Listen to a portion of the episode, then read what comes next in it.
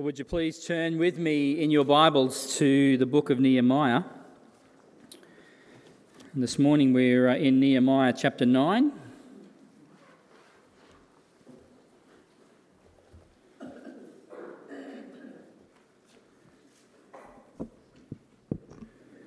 not going to read through the whole chapter today, but uh, we're going to pick out some uh, selected verses, beginning at verse 1 through to 3, and then we'll go towards the end of the chapter. So, Nehemiah 9, verse 1 says Now, on the 24th day of this month, the people of Israel were assembled with fasting and in sackcloth and with earth on their heads. And the Israelites separated themselves from all the foreigners and stood and confessed their sins and the iniquities of their fathers. And they stood up in their place and read from the book of the law of the Lord their God for a quarter of the day. For another quarter, it made, they made confession and worshipped the Lord their God. And now moving to verse 32.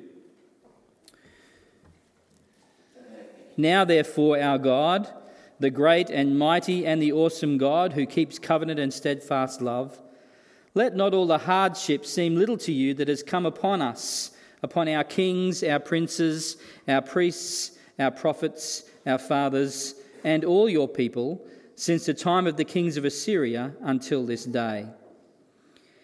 Yet you have been righteous in all that has come upon us, for you have dealt faithfully, and we have acted wickedly. Our kings, our princes, our priests, and our fathers have not kept your law or paid attention to your commandments and your warnings that you gave them. Even in their own kingdom and amid your great goodness that you gave them, and in the large and rich land that you set before them, they did not serve you or turn from their wicked works. And behold, we are slaves this day. In the land that you gave to our fathers to enjoy its fruit and its good gifts, behold, we are slaves and its rich yield goes to the kings whom you have set over us because of our sins. They rule over our bodies and over our livestock as they please, and we are in great distress. This is the word of the Lord. Let's pray. Lord, we've just sung a song which says that your words are the words of life. And in that song, we have prayed that you would speak to us because we desperately need to see you, we need to hear you. But more than that, Lord, we need you to change us. We need your Spirit to be at work in us and through us, that we might be the people you've called us to be, and our purpose we might fulfill that is to point others to you, the great and glorious and wonderful and faithful God. So pray, Lord, now that your Spirit would do that work in us, that you would have it do, that you, would have Him do. Lord, would you please um, help us to not just hear these words today, but Lord, through the power of your Spirit, to apply them to our lives that we might walk in your truth and bring you glory. Amen. Well, you're a good looking bunch this morning. Oh, thank you. Wasn't expecting that. I expect that you, uh, you've all spent a bit of time in front of the mirror this morning. Is that right? Oh, some of you have. Okay. Well, we won't, uh, we won't uh, sort of dwell on uh, those who haven't, but uh, you know, I think that you know many of us, you know, one of the things that we do when we get up in the morning is is just that, isn't it? We look, we go and we look at ourselves in the mirror, and that might be to brush our hair, guys, maybe to uh, to shave or to trim that beard, ladies, to put on your makeup, and you know, to do the hair and things like that, to check that our appearance is okay. I mean, we can put, we'd like to put a lot of effort into our, our outward appearance, don't we? I mean, we, uh, we want to, uh, to look our best, but we also want others to, uh, to think well of us. You know, it's so often that we judge one another on our outward appearance. But of course, that outward appearance isn't just about what we look like, it is also about what we do as well and what we say, our behaviour. We can uh, act in uh, certain ways and say the right things, or we want to do that in order to perhaps uh, fit in, to maybe impress others. But then, you know, one of the things we can do is we can kind of put on that outward kind of show for those around about us, but, uh, but then, kind of, you know, when we're on our own or in different company, we can act totally differently. That outward appearance, as important as it may be to us and those around about us, is really, though, not the most important thing about us, is it? When God commanded the prophet Samuel to go to the house of a man called Jesse, and anoint the next king of Israel, Samuel was, was sure that Jesse's eldest son, Eliab, was the perfect candidate. As he looked at this man standing before him, he saw that he was, he was tall, he was handsome, he was strong, he was an impressive man. And Samuel was sure that this was God's new king for his people. But yet God made it clear to Samuel that, that Samuel had judged wrongly. Because God is not impressed by outward appearance, but is more concerned about the inner man, the condition of the person's heart, their spiritual condition. Now, a mirror can reveal all sorts of external physical flaws. But we need a different kind of mirror to reveal a person's spiritual condition. Let me read to you from the book of James, chapter 1, verses 22 to 25. In this letter, he writes, But be doers of the word, and not hearers only, deceiving yourselves. For if anyone is a hearer of the word and not a doer, he is like a man who looks intently at his natural face in a mirror. He looks at himself and goes away and at once forgets what he is like. But the one who looks into the perfect law, the law of liberty, and perseveres, being no hearer or who forgets, but a doer who acts, he will be blessed in his doing. And those verses point out the fact that the Word of God is like a mirror. It reveals the spiritual condition of a person by showing them not only the perfection and the, the perfection of God and the perfect law of God, but it also reveals to us our own imperfections in contrast to it. As we get into this passage here in Nehemiah 9 this morning, what we see here is an example of what happens when the people look into the perfect law of God and see them, their true selves in light of it. It can have a truly transformative impact on them. It can lead to not only the people seeing the, uh, the uh, severity and the, uh, the, uh, the heaviness, the weightiness of their sin, but it can then lead to genuine confession, to heartfelt repentance, and also to joyful worship. In other words, it can lead to an amazing spiritual revival. That's what we're seeing. That's what we're reading about here in this passage. We're reading about an incredible spiritual renewal and revival that took place amongst the people of God back in Nehemiah's day. Boy, isn't that something that we desperately need to see today in our own land and even in our own churches? Isn't it? It is. But the thing is, if we want to see that change, it needs to begin really close to home. It needs to begin first and foremost in us. You might remember that song a number of years ago called The Man in the Mirror. A person who was looking to make a change, wanted to see the world become a better place.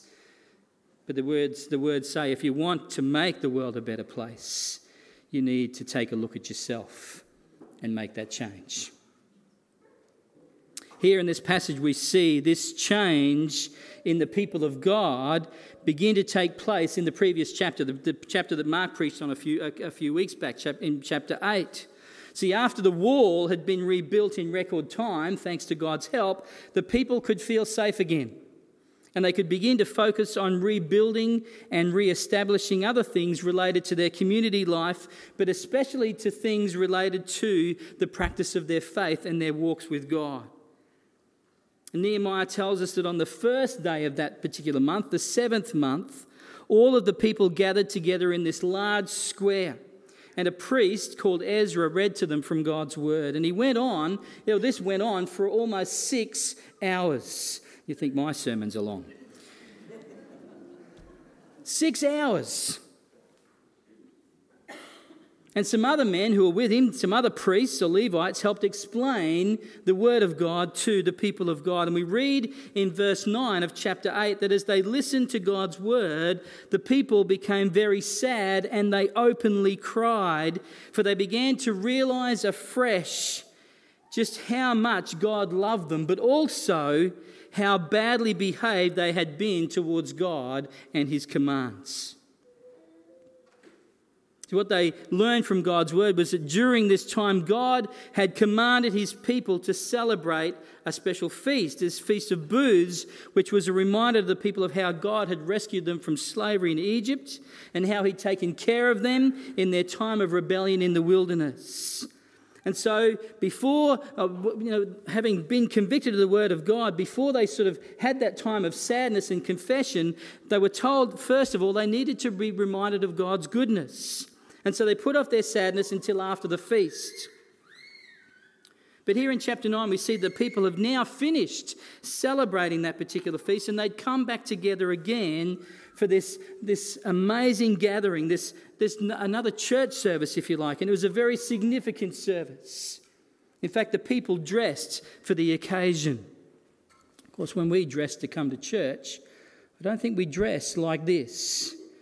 It says, Now on the 24th day of this month, that is that seventh month, the people of Israel were assembled, this time with fasting and in sackcloth and with earth on their heads or ashes on their heads. The people had come dressed for mourning. They had come dressed for mourning and grieving. Now, the service, we're told, consisted of two parts that God's word was read and taught again for about three hours. But then for the next three hours, the people confessed their sins and they worshiped God. In other words, the people heard a sermon and then they responded to what they heard by worshipping and praying to God. It makes me wonder if we perhaps have got things ourselves a little out of balance. You know, we place a great deal of importance on the preaching and teaching of the Word of God, and so we should. But we also can give so very little time for us to really sit and meditate upon what God is teaching us through His Word. We give ourselves so little time to respond, to reflect, for the Holy Spirit to have that chance to really work in our hearts and to convict us and to, and to show us what uh, we need to, to, to have changed in our lives, what the Holy Spirit wants to work on in us. Because so often we, we hear the Word of God preached, and then we quickly end the service with a song, and then we move out to morning tea, or we go home, and you know, the, the kind of message we've heard there in church all of a sudden gets lost in all of the other stuff that happens, all the discussions that go on, and, you know, and all those sorts of things. God's word quickly gets silenced by the things of this world. Of course, this is what James is talking about when he speaks about the person who looks intently into the mirror but then goes away and immediately forgets what he looks like. Because it's not just about hearing the Word of God, but in fact, it's about doing the Word of God, applying it to our lives and being obedient do, to do what it says. You know, the people of God here in Nehemiah have had the mirror of God's word held up to them. And as they hear that word, as they reflect on that word, as that word is taught and explained, it suddenly dawns on them the terrible state of their spiritual condition. And they see that through the terrible state of their spiritual condition, it has subsequently led to the terrible state of their physical condition, their circumstances. We see that in verses 32 to 37. You see, theirs and their ancestors' neglect of God and His ways had led them to experience the terrible circumstances in which they now found themselves in. It says in verse 37, the people's own words, We are in great distress. Perhaps that describes you and your life right now. Now, I don't want you to un- misunderstand me. Because what I'm not saying and what the passage is not saying is that because we may be experiencing hardship and trial in our lives right now, it is purely because of our sin. You've only got to look at a passage in the New Testament in John 9 where a man who was born blind and uh, Jesus and his disciples encountered this particular man, and being born blind in that day would have meant he would have been in the most um, um, poor of circumstances. He would have had a terrible uh, life of suffering, of hardship, of trial, of difficulty. And as the apostles, as the disciples and Jesus approach this man, the disciples say to Jesus, Lord or Master, who sinned, this man or his parents? It kind of reflected a bit of a, an understanding in their day that if someone experienced difficulty or hardship in their life, it was because they were out of fellowship with God. It was because sin, this, this sin had taken hold in their lives and God was punishing them for it. Because Jesus goes on to say, actually, neither this man nor his parents sinned, but, but he's in this particular condition so that the glory of God might be revealed. And of course, God, Jesus then heals that man to reveal the truth of God to those who had eyes and ears to see and hear. So we can see that you know um, difficult circumstances in our lives is not necessarily the result of sin in our lives. However, it can be, and that's what this passage is saying here. The people here in Nehemiah, in a considered reflection on and, and guided by the word of God, recognized that they had rebelled against God and that in his love for his people, God had allowed them to suffer at the hands of their enemies in order that they might recognize their foolish ways and turn back to God. Look at verses 26 to 28. Says, Nevertheless, they, that is, the, that is uh, the people's ancestors, they were disobedient and rebelled against you, God, and cast your law behind their back. And they killed your prophets who had warned them in order to turn them back to you. And they committed great blasphemies. Therefore, you gave them into the hands of their enemies who made them suffer. And in the time of their suffering, they cried out to you, and you heard them from heaven, and according to your great mercies, you gave them saviors who saved them from the hand of their enemies. But after they had, but after they had rest, they did evil again before you, and you abandoned them to the hand of their enemies so that they had dominion over them. Yet when they turned and cried to you, you heard from heaven, and many times you delivered them according to your mercies. We see that kind of uh, uh, teaching reflected right the way through this passage. I wonder if whether or not the, uh, the passage that uh, the people had had uh, read to them, or part of the passage that the people had read, had read to them, had been Deuteronomy 28, where God speaks about the blessings and the curses. The blessings for walking you know, rightly with God and walking in His ways, and the curses that they would suffer if, they, if the people did not.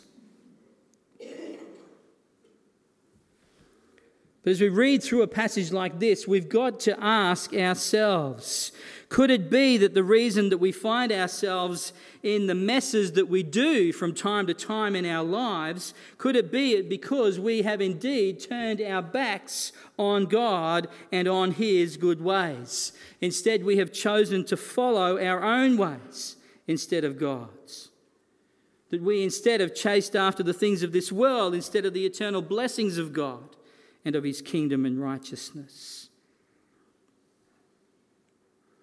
As I said, there can be a number of reasons that we experience suffering in our lives. We live in a broken and sinful world, and therefore suffering is going to be a natural part of that. God often allows us to go through hardship and suffering and difficulty in order to strengthen us and build us up in our faith and, and deepen our dependence upon Him. But God also uses suffering and hardship in order to help us to see that we're on the wrong path, that instead we need to get back to God and to His ways, to know the blessing of His goodness, and to find freedom and peace and joy in complete surrender to Him. Now, that's not to say that when we are walking in perfect fellowship with God that everything's going to be a bed of roses. Because those of you who have been walking that, this journey with God for many, many years will know that that's not the case, is it?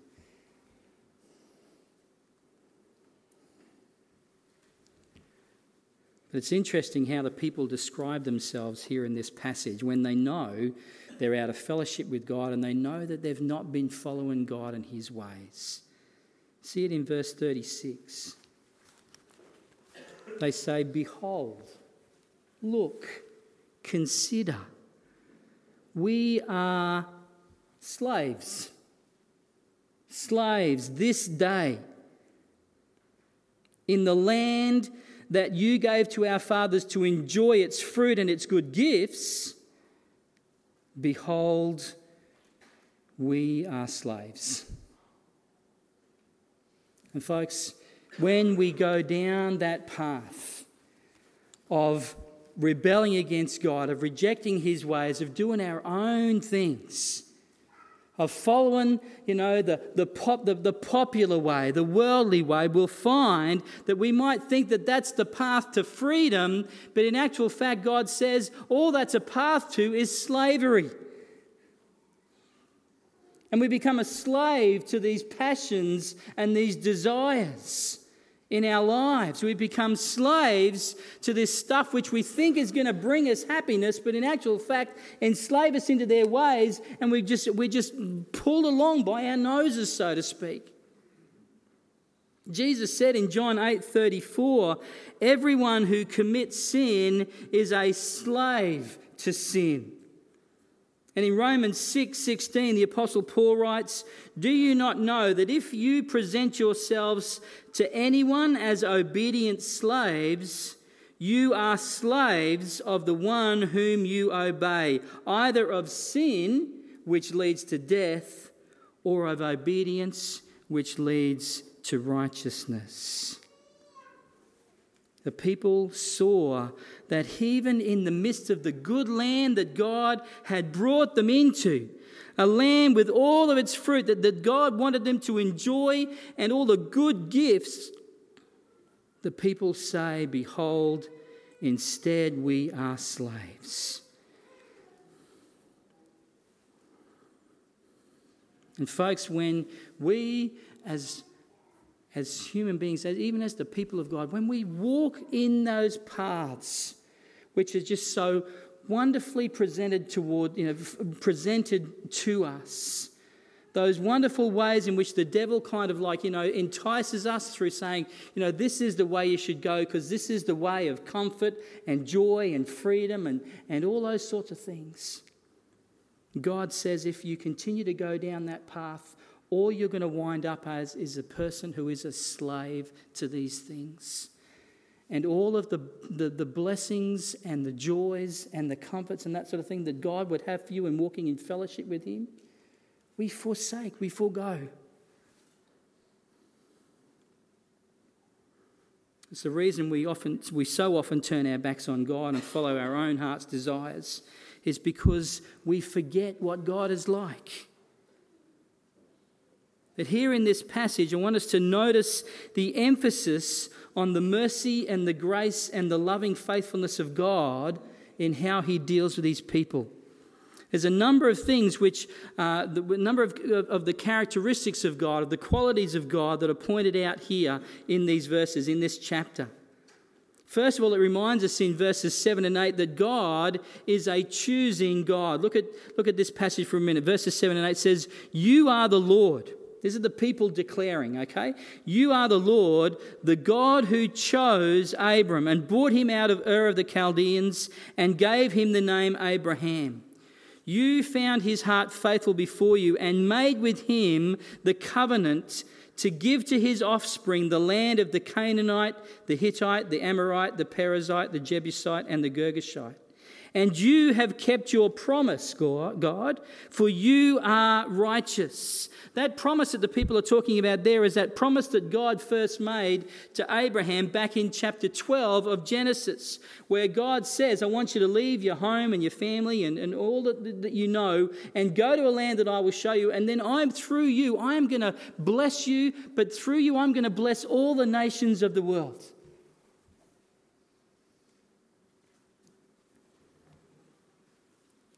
And the people themselves there are, are, there in the land that God has given them, even to even that, at that point, even though they're going through all the hardship, they know that God has been faithful in bringing them into that place. God had chose them. The, the Apostle Paul, writing to Ephesians, reflects on that, on that aspect of God choosing us, where he says this He says, Blessed be the God and Father of our Lord Jesus Christ, who has blessed us in Christ with every spiritual blessing in the heavenly places, even as he chose us in him before the foundation of the world that we should be holy and blameless before him. God chose us. God chose you. God is a choosing God. And his purpose in choosing us is that we would be holy and blameless before Him. But not only is He a choosing God, He's also a rescuing God. Verses 9 to 11 of chapter 9. And it says, And you saw the affliction of our fathers in Egypt. You heard their cry at the Red Sea, and performed signs and wonders against Pharaoh and all his servants and all the people of his land. For you knew that they acted arrogantly against our fathers, and you made a name for yourself as it is to this day. And you divided the sea before them so that they went through the midst of the sea on dry land, and you cast their pursuers into the depths as a stone into mighty waters. Is speaking about you know the acts of God, the mighty hand of God in rescuing his people from slavery out of Egypt and, and taking them safely through the, uh, the waters of the Red Sea.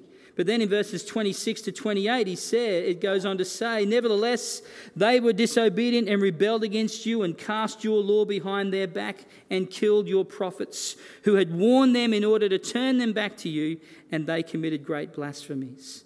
Therefore, you gave them into the hand of their enemies who made them suffer. But look, it says this But in the time of their suffering, they cried out to you, and you heard them from heaven. And according to your great mercies, you gave them saviors who saved them from the hand of their enemies. They cried out, God heard them, and God rescued them, even in the midst of their willful disobedience and rebellion. But then, after rescuing them, you know, the people thought, oh, that's, that's good, that's great. And so they had this time of peace. And in that time of peace, we read in verse 28 that they did evil again before God, and, and that God abandoned them to the hand of their enemies so that they had this so that the enemies had dominion over them. Yet it says, when they turned and cried to you, you heard from heaven, and many times you delivered them according to your mercies. God is a rescuing and saving God even when we ourselves are unfaithful, even when we ourselves are disobedient, even when we ourselves are rebellious and turn our backs on God. If we cry out to Him, God is merciful.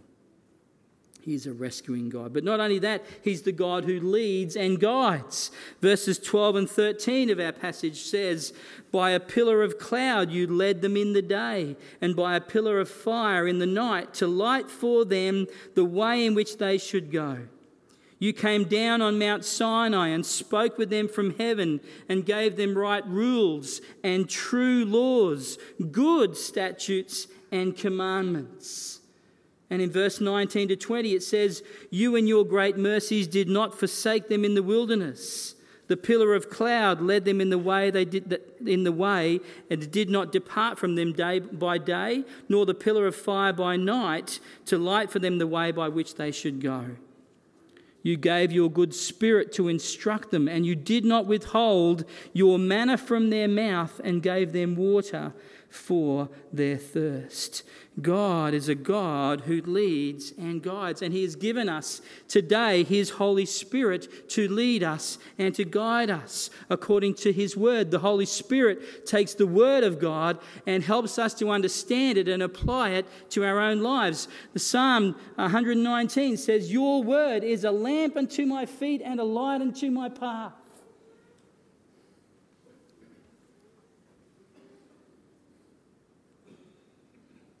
He's the God who leads and guides. He's the God also also provides. In verse 15 says, "You gave them bread from heaven for their hunger and brought water for them out of the rock for their thirst, and you told them to go in to possess the land that you had sworn to give them." Verse 20 and 21 again says, You gave your good spirit to instruct them. You did not withhold your manna from their mouth and gave them water for their thirst. Forty years you sustained them in the wilderness, and they lacked nothing. Their clothes did not wear out, and their feet did not swell. God is a God who provides. We can trust Him. We can know that God promises to meet our needs day by day. Now, back in, uh, in the Sermon on the Mount in, uh, in, in Matthew 6, Jesus says to us, He says, Do not worry. Do not worry. How often do we consume ourselves with worry and anxiety and things like that about the stuff that we really that, we, that we, that we need or that we think we need in this world today? Jesus says through that passage, he says, you know, he says, you know, look at the birds of the field. You know, don't, have, don't they have enough to eat each day?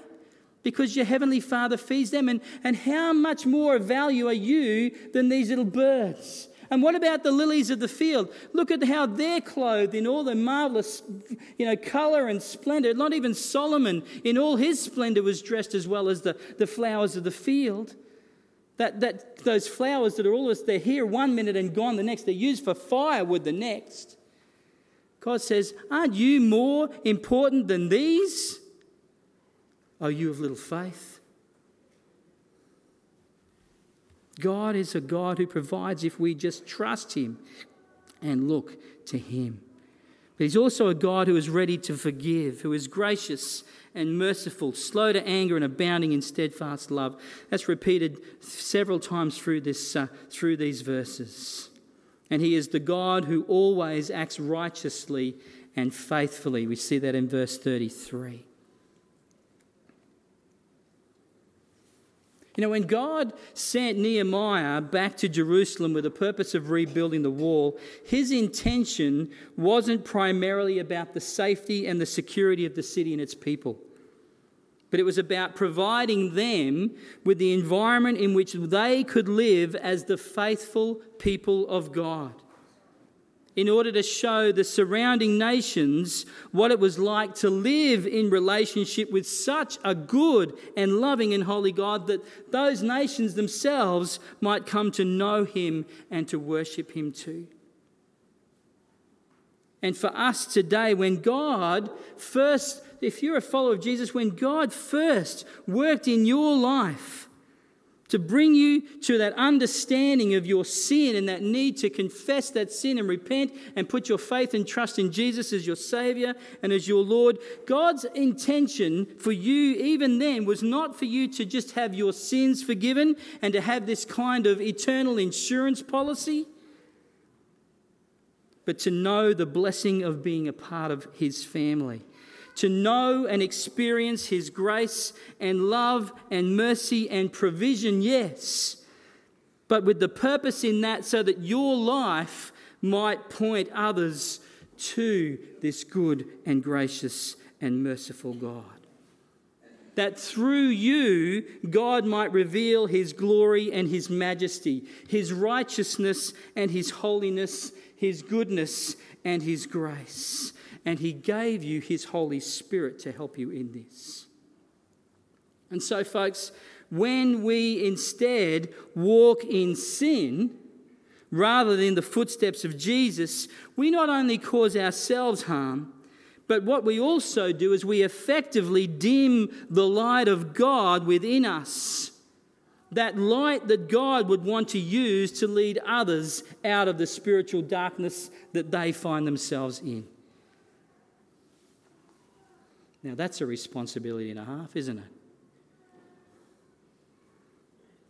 That is God's purpose, that you might be holy and blameless in His sight.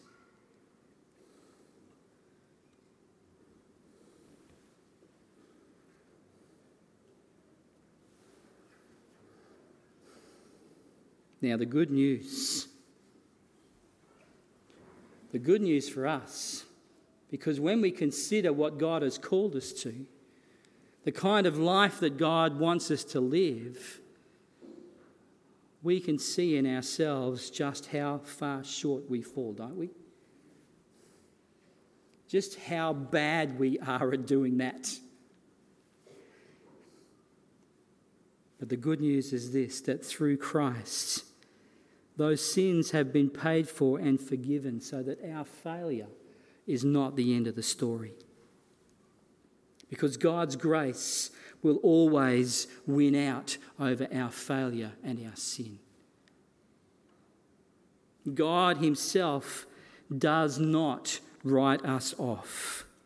Even though we might write ourselves off and others might write us off, God does not. Just as He didn't forsake His disobedient people here in this passage. God Himself has opened up the way for forgiveness through confession and repentance. And through faith in Christ and His finished work on the cross, we can rejoice. Listen to Romans 3 23 to 26. It says, For all have sinned. Every single one of us have sinned and fallen short of the glory of God. But we are justified by his grace. That grace came as a gift through the redemption that comes through Jesus Christ. This Jesus, whom God put forward as a propitiation by his blood. In other words, one who would be the one who would bear our penalty, the rightful penalty that we deserve for our sin, God put Jesus forward as the one who would bear that punishment on our behalf in order to take the full wrath of God upon himself for our sin, to turn away God's wrath from us. And that is something which we can receive by faith. And Paul continues to write this, he did this in order to show God's righteousness. Because in his divine forbearance, he had passed over former sins. See, back in this Old Testament day, Jesus hadn't died yet. But God was able to be faithful to these people and forgive them their sin because God was looking forward to the time when Jesus would die on the cross.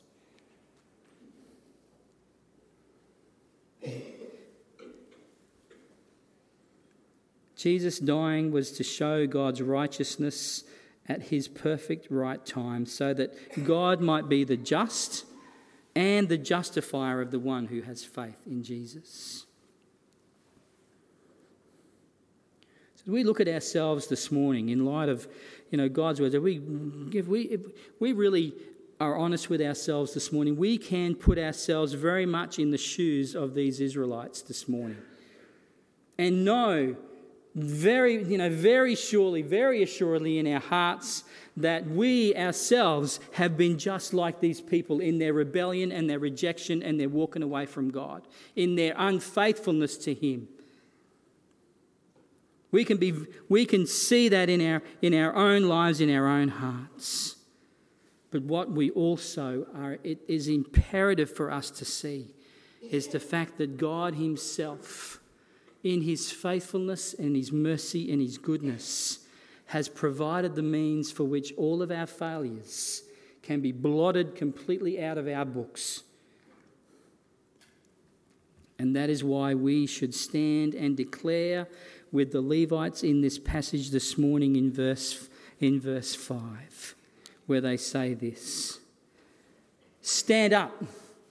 Stand up and bless the Lord your God from everlasting to everlasting.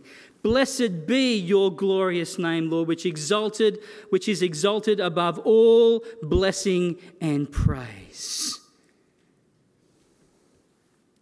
That should be the cry of our hearts this morning because of who God is. In the midst of our rebellion and our rejection of Him, God has been faithful. Although we have acted wickedly, He always acts righteously and deals with us faithfully. Isn't that a reason to say thank you and praise you, most glorious and gracious God?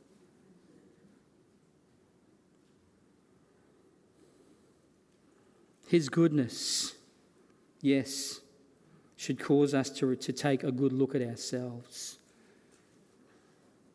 And like those first hearers of the, uh, the gospel preached in Jerusalem after Jesus' resurrection, where, G- where Peter preached that amazing gospel and he, and he said to the people, You, you're the ones who put Jesus to death on that cross. You killed the Messiah.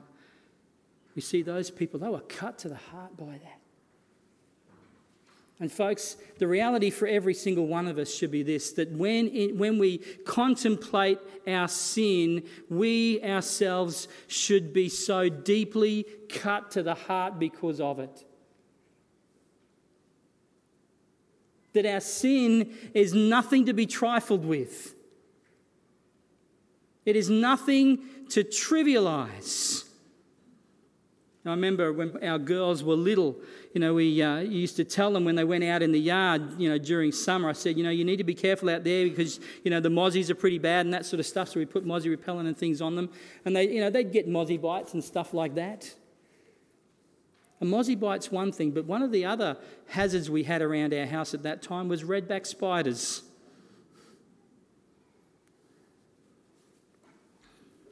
And I said, whenever you're playing with your toys or putting your shoes on, you first check and make sure there's none of these spiders in there.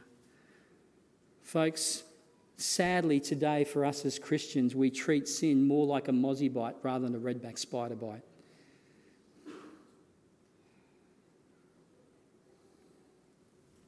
But God says to us, even in the midst of your failure and sin, if you are willing to confess and repent, to turn back to me, God says, I forgive, I embrace, I, re- I renew and restore.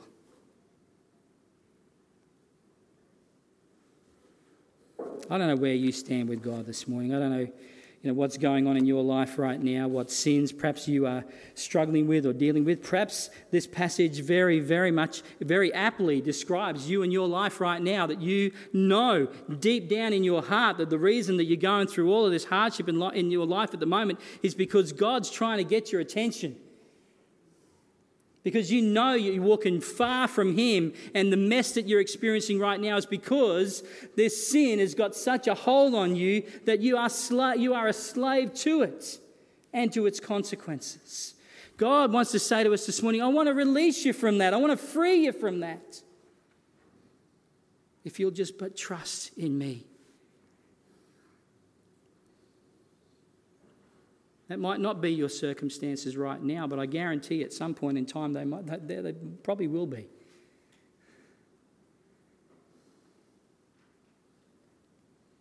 And we're going to come around the communion table here now. I'm going to invite the stewards to come forward. I think it's really fitting that we come around this table this morning. Because it speaks of two things. It speaks first of the seriousness of our sin. that God couldn't just turn a blind eye to it, but that it would cost the life of God's dearly begotten Son, the Lord Jesus Christ. It would cost him his life in order to pay for it, in order to make atonement for our sins. And so we should consider sin to be serious, to be deadly. But this table also speaks of the grace and mercy of God, that through the body and blood of Jesus given for us, there on the cross at Calvary, that our sins can be forgiven, that we can receive forgiveness and cleansing for our sins, and that we can walk in that newness of life with God. So I invite you as we partake of these elements this morning, I want you to to take of the bread, whether that be the, the bread in the bowls, by the way, is just normal bread. The bread in the little cups on the uh, communion, on the, uh, the, the, uh, the cup trays is actually the gluten free bread if you're gluten free. As we partake of that bread this morning, I want you to just reflect. Take, take this time to reflect. You know, we're just saying before about the time we you know we hear God's word and we don't give ourselves opportunity to reflect enough. Here is that opportunity now for you to perhaps do that, trans, do that business with God. To say, Lord, I know that I've walked so far away from you. I know that my life is not perfect. And for you to confess your sin and to repent of it. That's the, that's the, the only way forward in terms of our sin is to confess it, to recognize it, to admit our wrong, and then to repent of it, to decide we don't want to, we don't want to walk that way anymore. We want to, we want to walk God's way. That's what repentance means to confess and to repent, to say to God, sorry. To then, as you take that bread, to receive afresh that new life in Jesus. That life which he offers, that cleansed life. So take the bread and eat of it. But the, the, cup I want you to hold that we might drink that together in fellowship today, reminding us afresh that yes, the blood, the, the blood of Jesus was spilled for our sin. That God has saved us, but that God has saved us and called us into community that we might actually help one another in this living for God today because you can't do it on your own. We need one another. We need one another. We need to be accountable to one another. We need the encouragement of one another. We need the, the getting alongside of one another in this life because it's hard. And we need others to speak the truth of the Word of God into our lives to help us to see the sin in our lives so that we might confess it and repent of it afresh. So take, we're going to hold the cup, drink it together in, in, in light of that, in fellowship together in Jesus Christ this morning. Let me pass out the elements.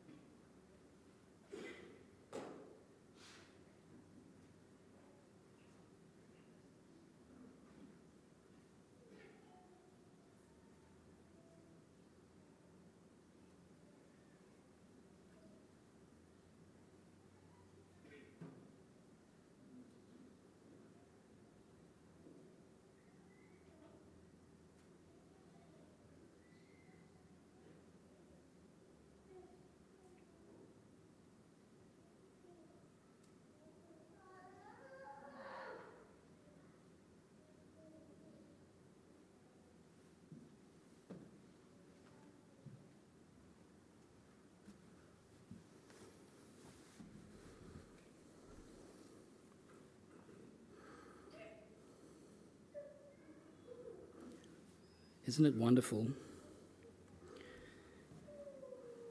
to know that all of our guilt and shame because of our sin is removed in Jesus Christ through his death and resurrection? I don't know how you, as I said, I don't know where you're at at the moment. I don't know if you, this morning, you, you felt that guilt and that shame very, very keenly because of your sin. But the good news of Jesus is that He will take that lift, He will lift that shame and guilt from you to say that I have died for that. I've died for all the things that you have done wrong. And in place of that, I give you my righteousness, that you can stand in right fellowship with God right here, right now. That's something to celebrate. That should be something that just so lifts our hearts lifts them to worship in God.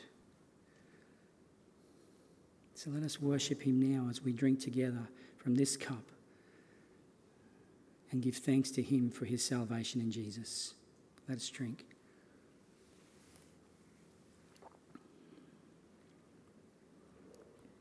Gracious God, there is no God like you. Every other religion in this world today is based around doing. We need to measure up. We need to do this, do that. We need to, to, to do all this stuff in order to earn your approval and that sort of thing. But God, the Christian faith, the gospel, is about the fact that it's not about us doing, but about what Jesus has done. And we thank you that on our spiritual accounts, as we put our faith in Jesus, as we confess and repent of our sin, you write on there paid in full.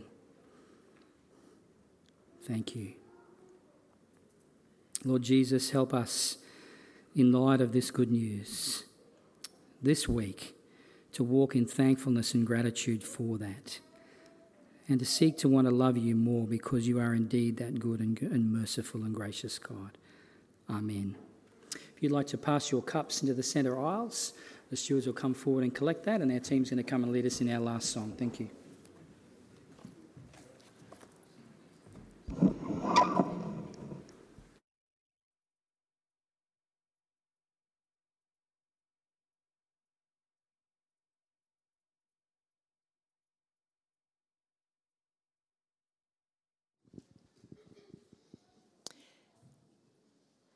Everyone needs compassion love that's never failing. Everyone needs the kindness of a Saviour. Um, let's reflect on that and worship our great God as we sing together.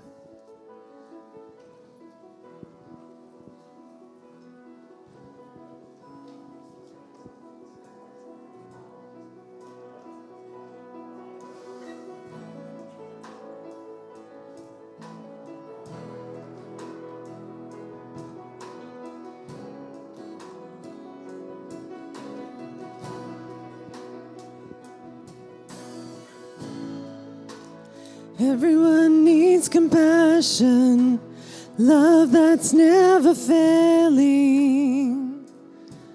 Let mercy fall on me. Everyone needs forgiveness, the kindness of a Savior,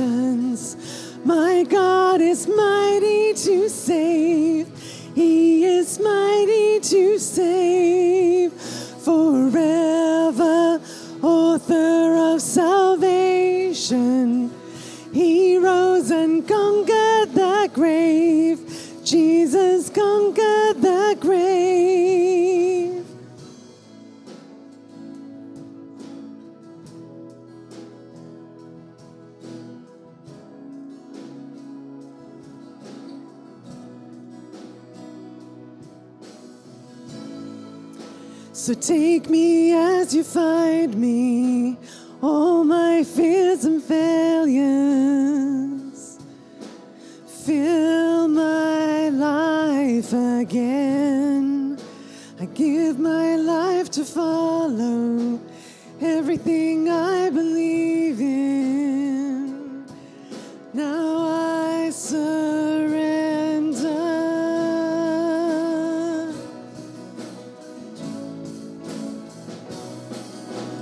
Savior, He can move.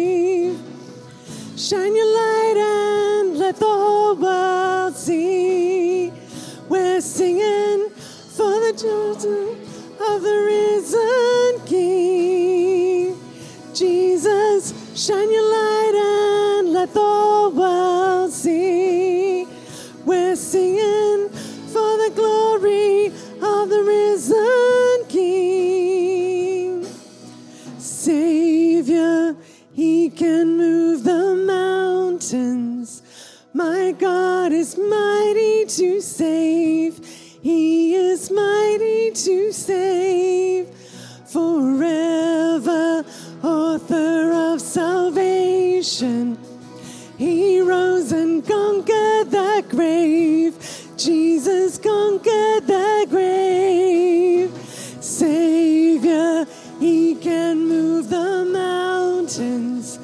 My God is mighty to save.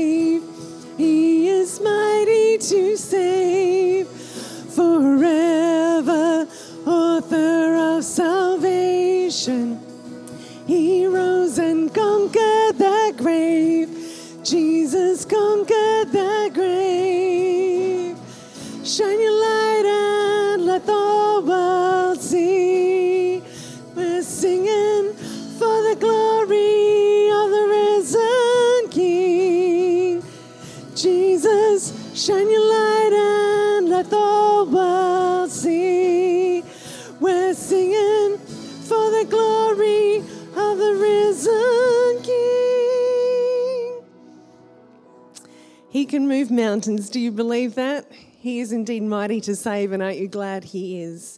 So now, as you go, the grace of the Lord Jesus Christ and the love of God and the fellowship of the Holy Spirit be with you all. Amen. Thanks for joining with us today. Head out to the side for some fellowship together and listen out for when the members' meeting starts. There'll be a yell for you.